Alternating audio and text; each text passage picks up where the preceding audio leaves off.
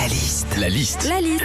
La liste de Sandy sur Nostalgie. Opération déco, changement de déco, c'est le printemps. Qu'est-ce qui se passe quand on change la déco de la maison? C'est la liste de Sandy.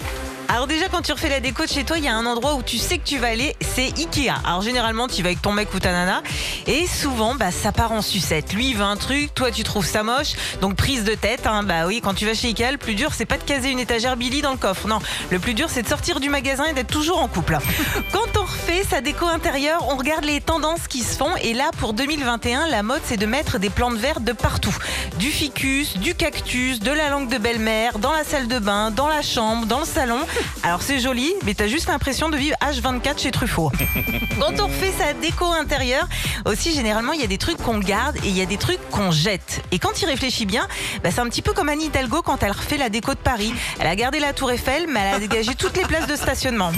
Enfin, quand tu changes la déco de chez toi, tu regardes des photos de magazines, t'as envie de grandes tables, de grands lustres, de, de grands tapis.